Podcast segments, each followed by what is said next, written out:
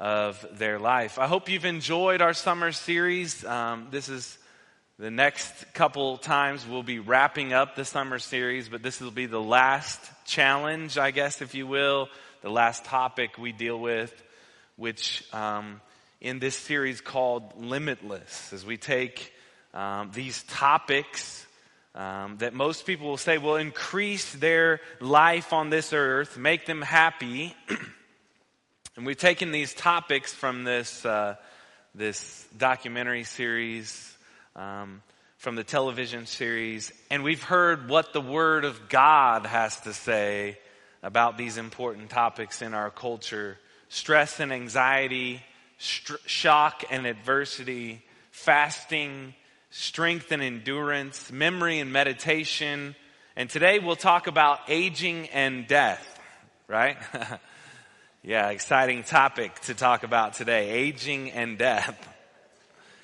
Each of these topics, we've challenged ourselves to try and accomplish a test in areas which we as Christians need to wrestle with.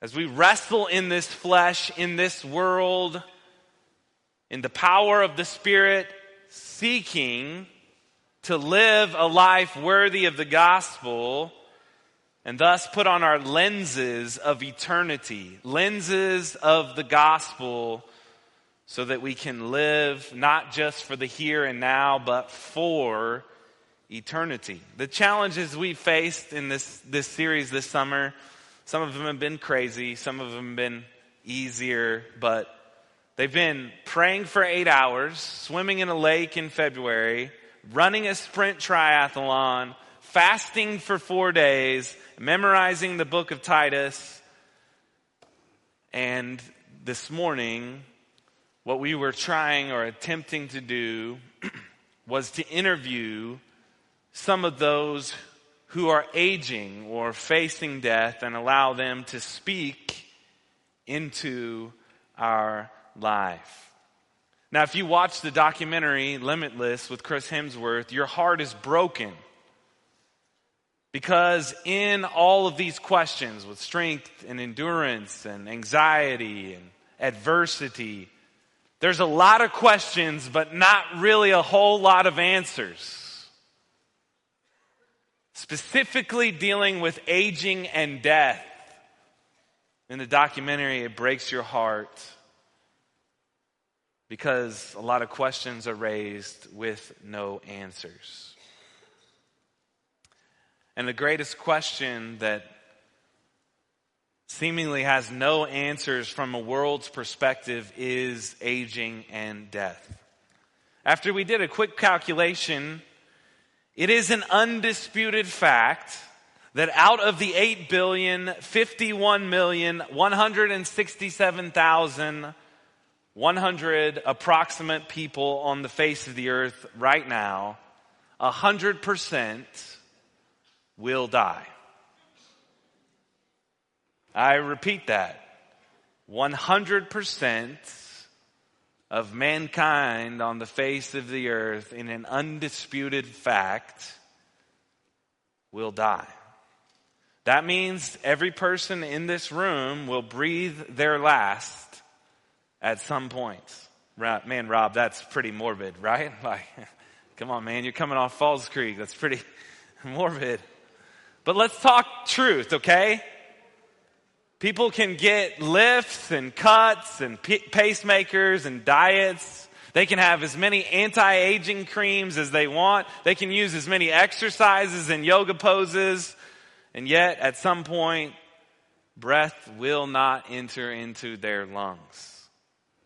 Somebody has to talk about it, right? Why not your pastor? So let's talk about this issue. You see, the challenge for us for this um, this topic was to interview some of those in the church who were aging or closer to death and talk about it with them. So two, two of the people we were thinking about asking, or we did choose for this, um, we did get a chance to talk to. But because of their health and the circumstances involved, I didn't I didn't feel comfortable turning on the camera, just to be honest with you. But their stories, they will live on through what they said to me, and it will encourage you this morning to live for eternity. The two people, when we began planning for this back in, in January, were Debbie Baker and Reagan Bradford. Since both of them have gone to be with the Lord since then, Debbie, in her final few years of her life, battled A L S, a very debilitating disease. And Reagan served in the church for sixty-three years. And in, in humility was still serving the church at ninety-one years of age. So at the end of Debbie's life, she couldn't move her extremities. So she couldn't stand and even needed a help to give you a hug. But what she could do was she could talk. Sometimes through a microphone just to, to, to make it a little bit louder so that you could hear. But talk, she could do that. And you would go by visiting this lady, Debbie, and thinking to yourself, man, I'm here to encourage her. This is so hard. And by the time you left, you thought, man, I'm the one that needed the help. She was just so encouraging to me in her final weeks and months. I, I can remember one of the last times um, I was with her. Uh, it was Jordan, David, and myself, and and Jim, her husband. And I said something to the effect of, Debbie, sometimes you don't know if, if you push too far on these questions or not, but I wanted to ask the question because uh, I wanted to know it for myself. But I asked Debbie, are you angry? Are you angry? Or are you bitter at the Lord because of your disease? And she said to me, how could I be angry or bitter? This is nothing compared to what my Savior suffered for me. I can remember one of the first visits I had with Debbie. After she was diagnosed with A L S, she had a book out on her shelf right next to her, on the table right next to her, that you could tell she'd been reading, and it was entitled Suffering, colon, Gospel Hope When Life Doesn't Make Sense by Paul David Tripp.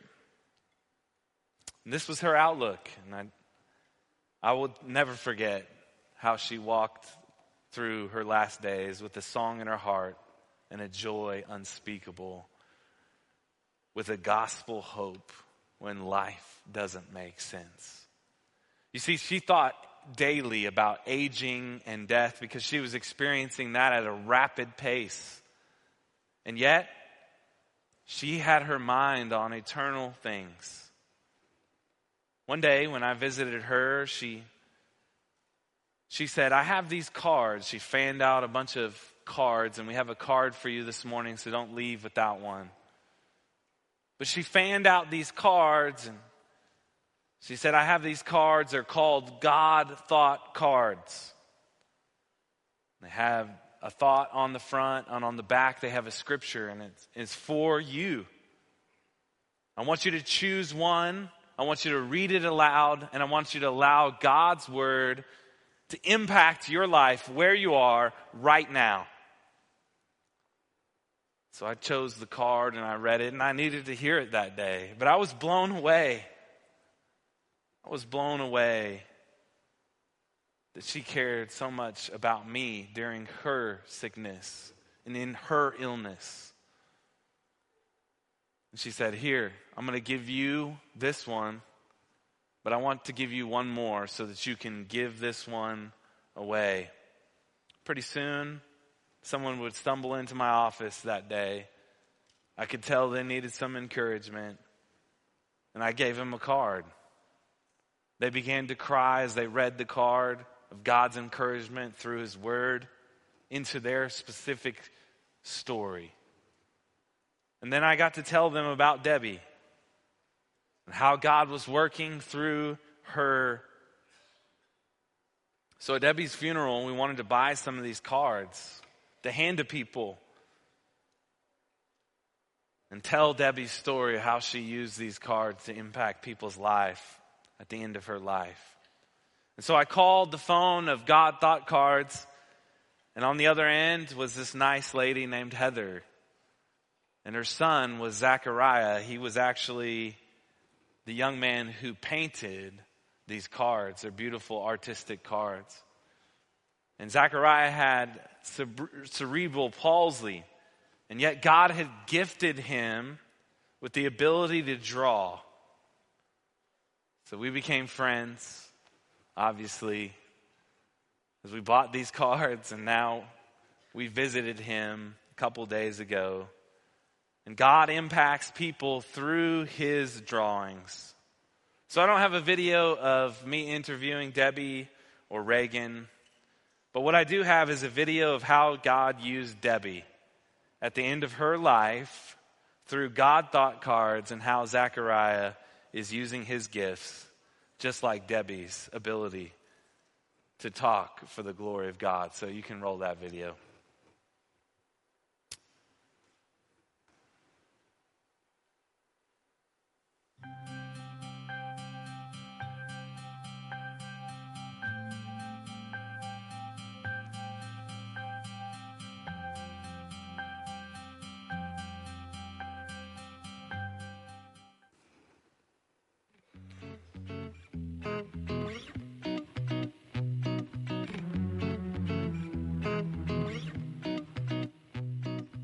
My name is Zachariah.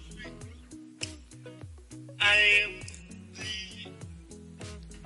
the painter behind the God Thought Cards, working with safety tapes on this God Thought Card project. And I love doing it uh, because it's like It's what God told me to do. They all have a message, and that message is anything you want to do, you can do when God is in control of it, because he is in control of your life and what you do.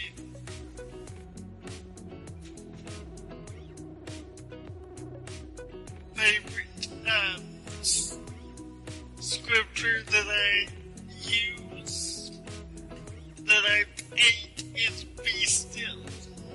Be still and know that I am God.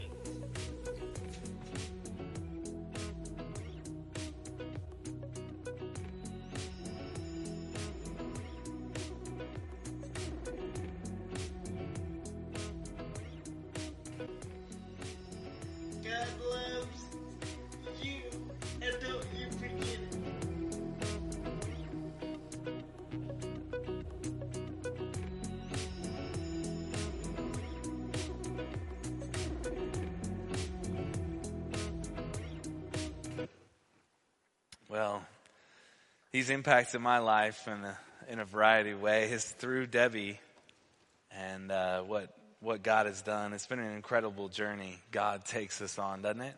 It's an incredible journey. But what I wanted you to see through that is what we're going to see in this passage this morning, which is while we're here on this earth, we're supposed to do work, right?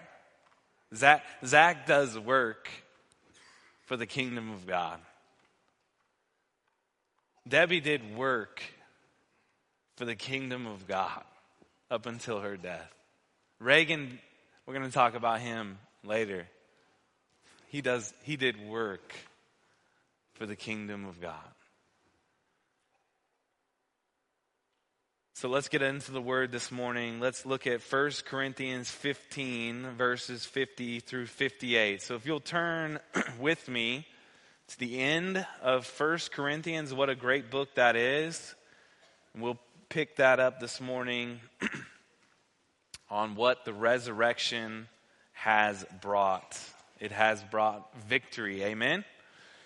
So let's turn in our Bibles, if you'll stand with me, to First Corinthians chapter fifteen, verse fifty, and we'll see what Paul writes about our thought process and how we should think in light of aging and death, because we know the resurrection's coming. Amen? So let's let's look at it together. First Corinthians fifteen, verse fifty. I tell you this, brothers. Flesh and blood cannot inherit the kingdom of God, nor does the perishable inherit the imperishable. Behold, I tell you a mystery. We shall not all sleep, but we shall all be changed in a moment, in the twinkling of an eye, at the last trumpet. For the trumpet will sound, and the dead will be raised imperishable, and we shall be changed. For this perishable body must put on the imperishable, and this mortal body must put on the immortality. When the perishable puts on the imperishable, and the mortal puts on the immortality, then shall come to pass the saying that is written, death is swallowed up in victory. O death, where is your sting? O death, where is your victory? The sting of death is sin, and the power of sin is the law. But thanks be to God who gives us the victory through our Lord Jesus Christ. Therefore, my beloved brothers, be steadfast, immovable, always abounding in the work of the Lord, knowing that in the Lord your labor is not in vain. Amen? What a passage. Let's let's be seated. Let's pray. Father, we thank you that your work and our labor in the Lord is not in vain. Thank you for giving us examples, even in our flock, of people who work tirelessly for your kingdom and for your purposes, knowing that their work is not in vain. Lord, as we look forward to in our inheritance in the kingdom of God, in our new bodies which are promised in Jesus Christ, we thank you that you have given us a work to do. And we pray that we would accomplish that work as we look to our future inheritance. In Jesus' name we pray. Amen. Christians, guess what Christians do? They don't fear death. They don't fear death. The early Christian church looked at death in the face and said, that's okay, I'm going to be home with the Lord. Persecuted Christians all over the world don't fear death. In fact, they look with focus and purpose beyond death, awaited their blessing, hope in Christ Jesus, the eternal life promised.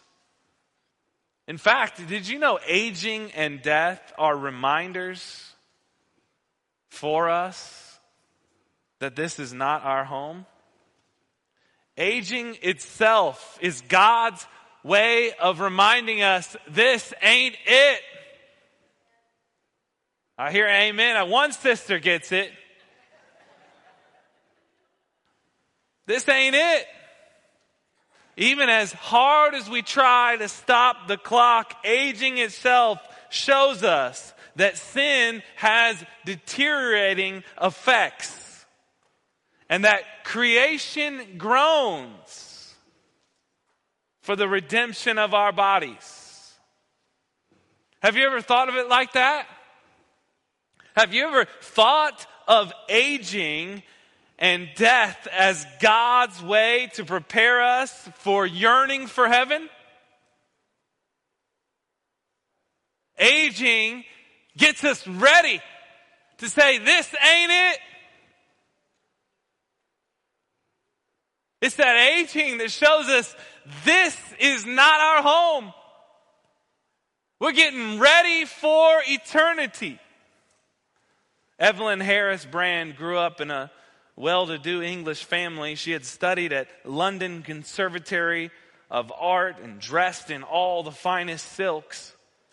But she, when she went with her husband to minister as missionaries in the Koli Malay mountain range of India, after about ten years, her husband died at age forty-four.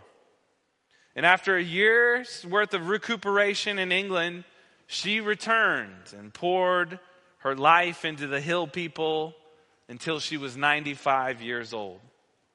She lived in a portable hut, eight feet square, that could be taken down and moved.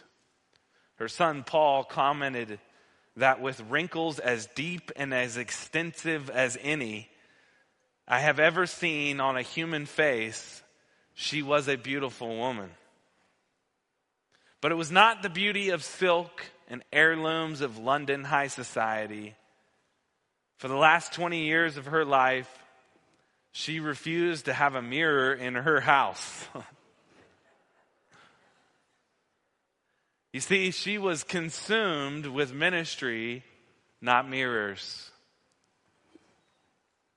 See, it is the victory of Christ over death that drives us to the work of the Lord now. For that work is not in vain, brothers and sisters. It will be eternal. Chapter fifteen is Paul's reminder to the church in Corinth that the gospel is true. The resurrection is true. Let's read verse forty-two to get us ready for what God wants to say. Verse forty-two in chapter fifteen. So it is with the resurrection of the dead. What is sown is perishable. What is raised is imperishable. It is sown in dishonor. It is raised in glory. It is sown in weakness. It is raised in power. The gospel raises us up. Even though we were dead in our transgressions and sins, even though we were dishonorable, even though we were perishable, God has now raised those who are in Christ to be imperishable, to be raised in glory, to be raised in power, what was once weak. That is the Christian hope. And that leads us to the resurrected bodies, which we'll talk about in verse fifty. I tell you this, brothers, flesh and blood cannot inherit the kingdom of God, nor does the perishable inherit the imperishable. This is point number one this morning, which is this. This perishable body will be given an imperishable body.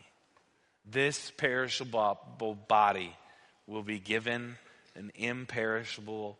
body.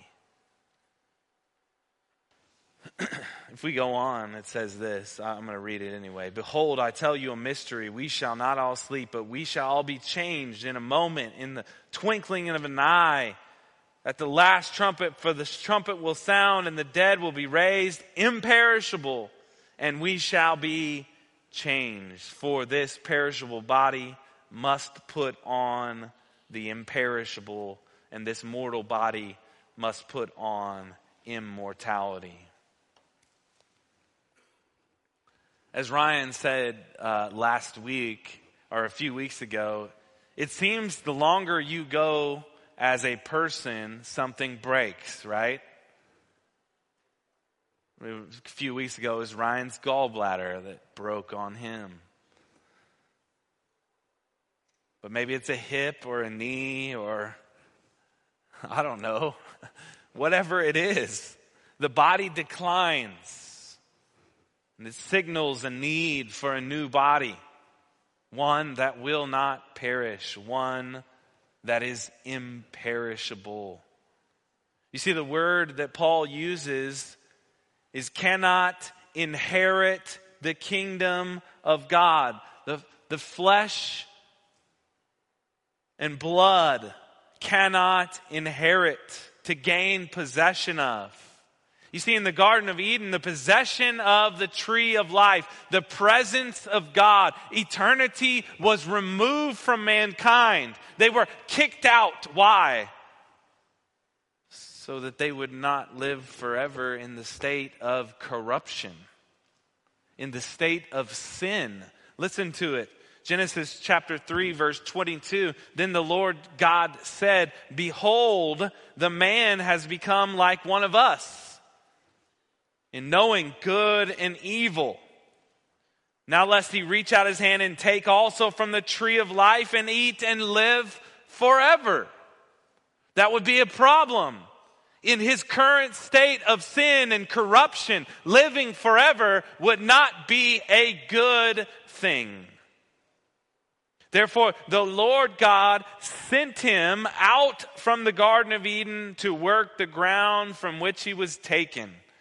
He drove out the man at the east of the Garden of Eden. He placed a cherubim and a flaming sword that turned every way to guard the way to the tree of life.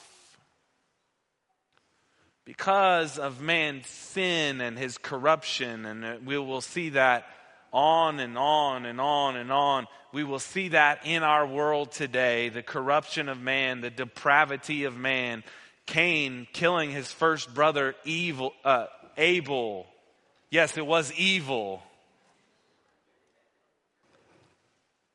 But we'll see it over and over and over and over again. The wickedness of man. God needs to transform mankind. His creation is wicked. What will he do?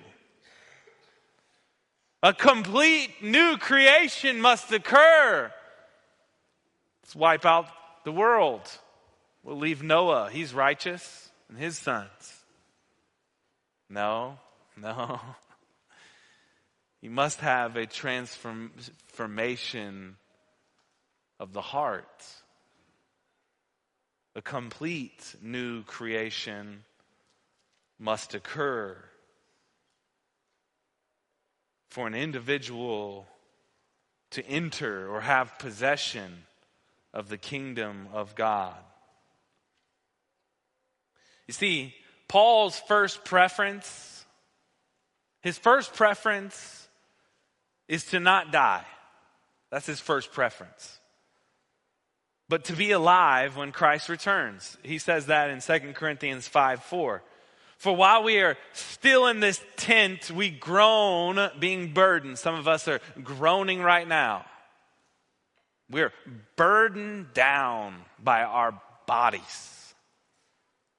Not that we would be unclothed, but that we would be further clothed, so that what is mortal may be swallowed up by life. What he's saying here is he hopes that Christ returns and that his immortal body in which Christ is going to give him just swallows up these, these de- dry bones that are, that are, that are failing him.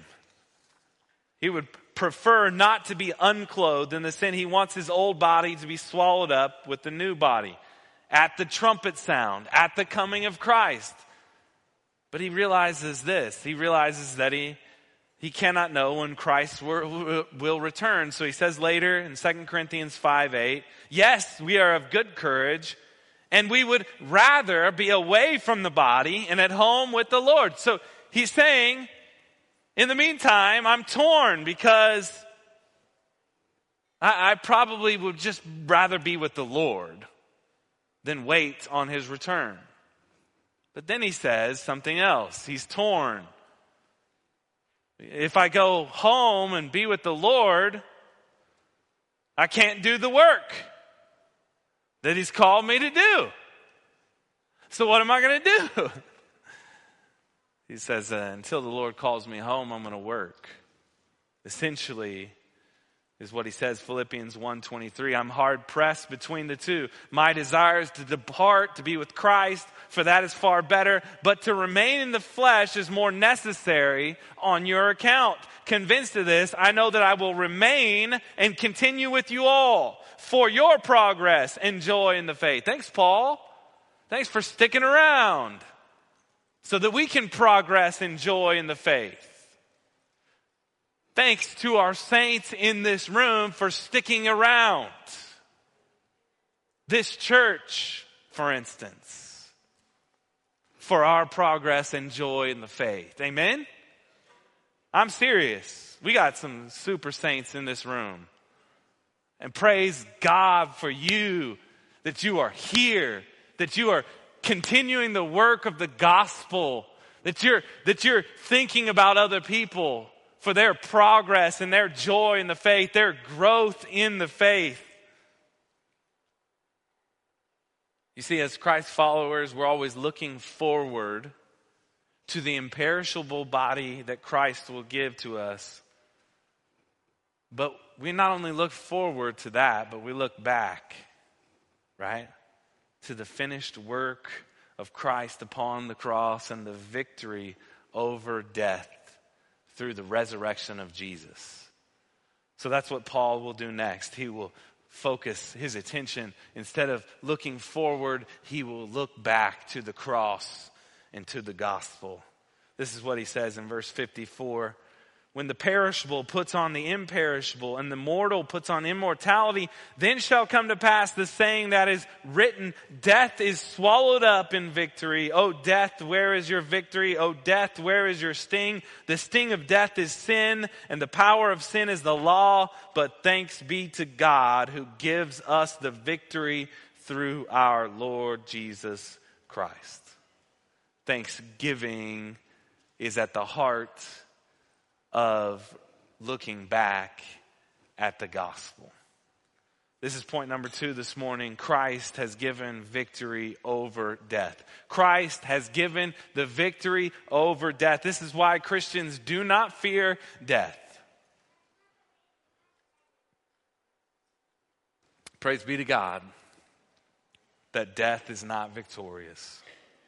You see, for the wages of sin is death. What we earn as a result of sin of mankind is death. The penalty for sin is death in the garden. And dust you shall return. But the Son of God, he has come down from heaven and has died so that you could be resurrected. Amen? Amen.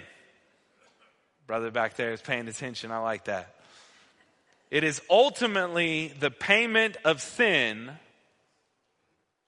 upon the cross, this perfect, sinless, spotless Lamb of God that gives you access, that gives you the internal life, that gives you the ability to eat from the tree of life. You see, death was not victorious, because Christ was. We who are in Christ will be resurrected like him.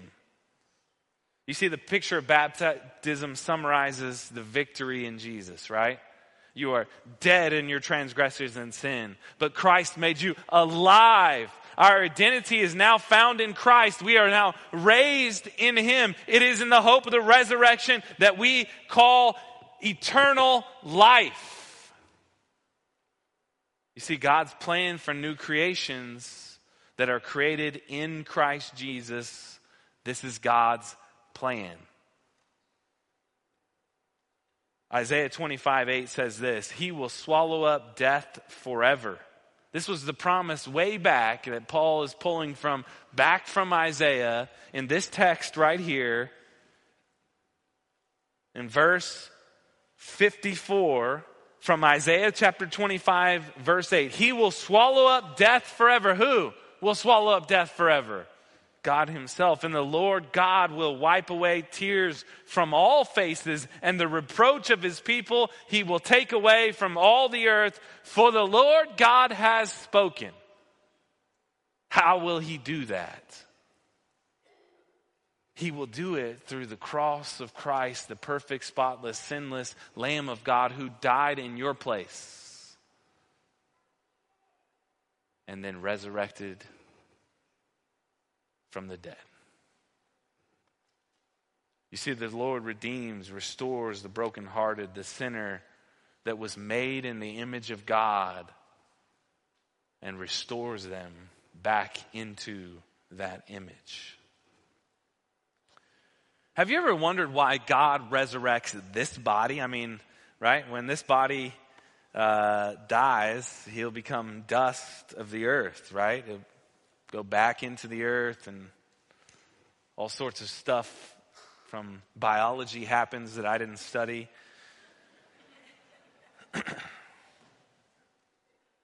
But why why does he resurrect this body? Like this, you know, this body has some issues, right? Like got got some issues with this body. The answer is because he created this body. The answer is this body was meant to glorify God. It is this body that Christ bought with a price. It is this body that the dwelling place of the Holy Spirit now dwells. You see, God is glorifying the work of Christ. Why? Because Christ paid for this body. So he's resurrecting and giving us new bodies, but it will be resurrected from the old body.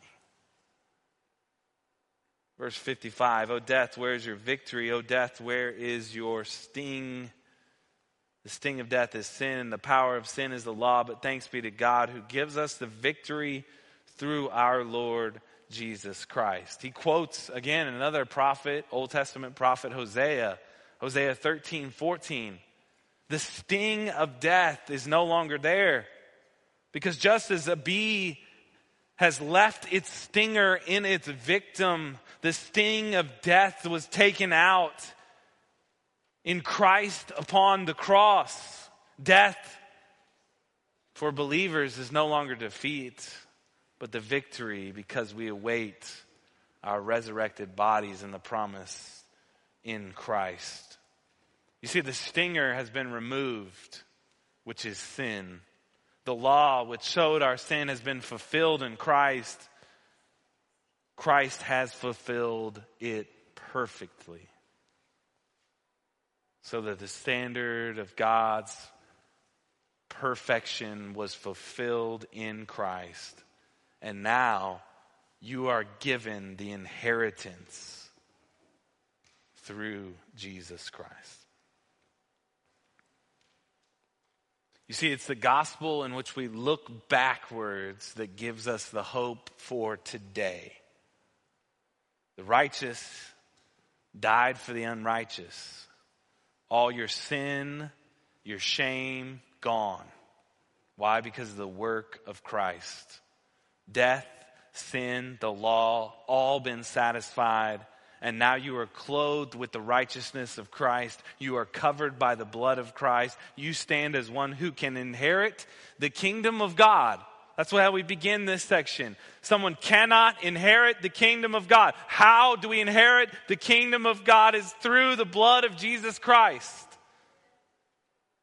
I can remember going to New York City one time. Jordan and I went.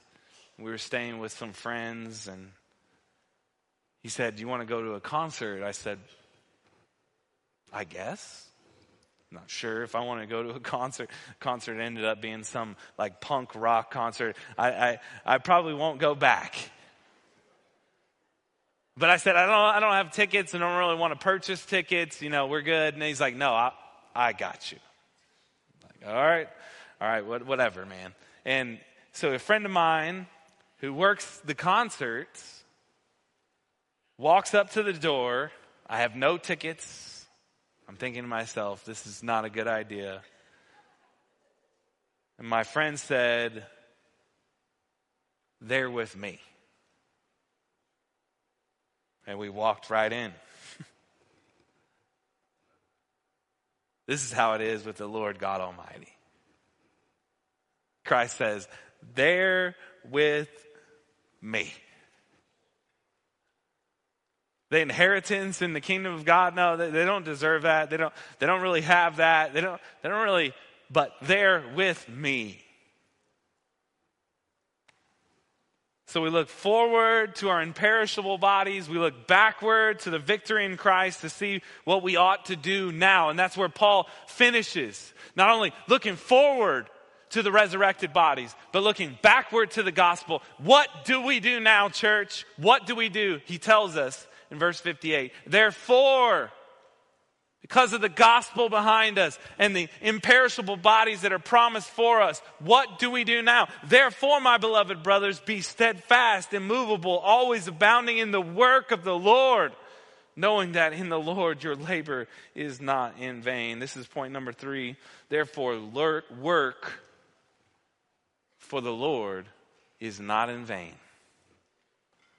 Your work for the Lord is not in vain. Remember, I said earlier, Paul, he wanted to be at home with the Lord in his new body. But in the meantime, he knows there's a lot of work to do. Here's the message: the resurrection and the hope that we have in the future resurrection and the gospel in the past puts us to work now. The Bible describes the resurrection like a wedding feast where the, the bridegroom is returning for his bride. He's coming for his bride. It's happening. The wedding feast is about to happen. The celebration is about to occur, and the bride is getting ready for the wedding. That's how we are as a church, patiently waiting for Christ's return. And what do we do in the meantime? Before he returns, we prepare by doing the work. And in this preparation time, we work with joy, knowing he is coming. You see, the other person we were going to interview about aging and death was Reagan Bradford. He was ninety-one years old. He was actually nominated chairman of the deacons this year. He couldn't fulfill his duties because he's taking care of his wife. But you see, Reagan was a renowned medical researcher, field of cholesterol. He had done a ton in his life from his secular career. He he had made enough money to retire and go off into the sunset. He had done it all from a worldly perspective. And many would say Reagan probably spent too much of his time investing in the life of the local church. sixty-three years, in fact, at Northwest Baptist. Yet the Word of God tells us Reagan's labor in this church was not in vain. You see, Reagan saw the good and the bad in the local church, right? Yet he was unwavering in his faith that God would continue the work, that the seeds that had been planted will come to fruition. You see, he was here in nineteen sixty-six when the church building burnt to the ground. The insurance would not cover the new building. Yet Reagan was on that building team that began to plan and execute a plan to build this building that we have today. You see, God in his grace provided this beautiful structure. He was there in nineteen ninety-eight. He told me about this. When an outside consultant said to the church that because of the changes in the community, you must move north or else you will die like all the other churches in your area have died. The church with Reagan on that team decided to stay and minister to the people surrounding twenty-third and Drexel. Like I said this morning, we had a child. We had a youth come to Christ from Northwest Classen. And he only said, I know one believer. Reagan was there when the church had three pastors and multiple interims, so seven pastors in a five-year period from two thousand thirteen to two thousand eighteen. Had to sell off some of the property out front here to survive its financial troubles. And yet, he was unwavering in his faith that God would continue the work that he had invested in for sixty plus years of his life. And now God in his grace has allowed our church and our finances to be stable and our leadership to be stable these last five years.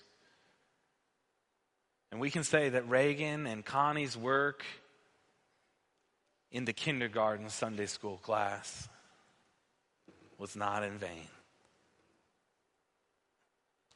Church, we are to be steadfast, immovable, always abounding in the work of the Lord, knowing we can do a lot of things on this earth, but knowing the eternal investment we make is not in vain. You can take it to the bank. It will last. So my question is, what are you investing your life in? Will you abound in the work of the Lord? In a world in which the stock market goes up and down, inflation decreases the value of your money. The housing market goes up and down, increasing your value and decreasing your value.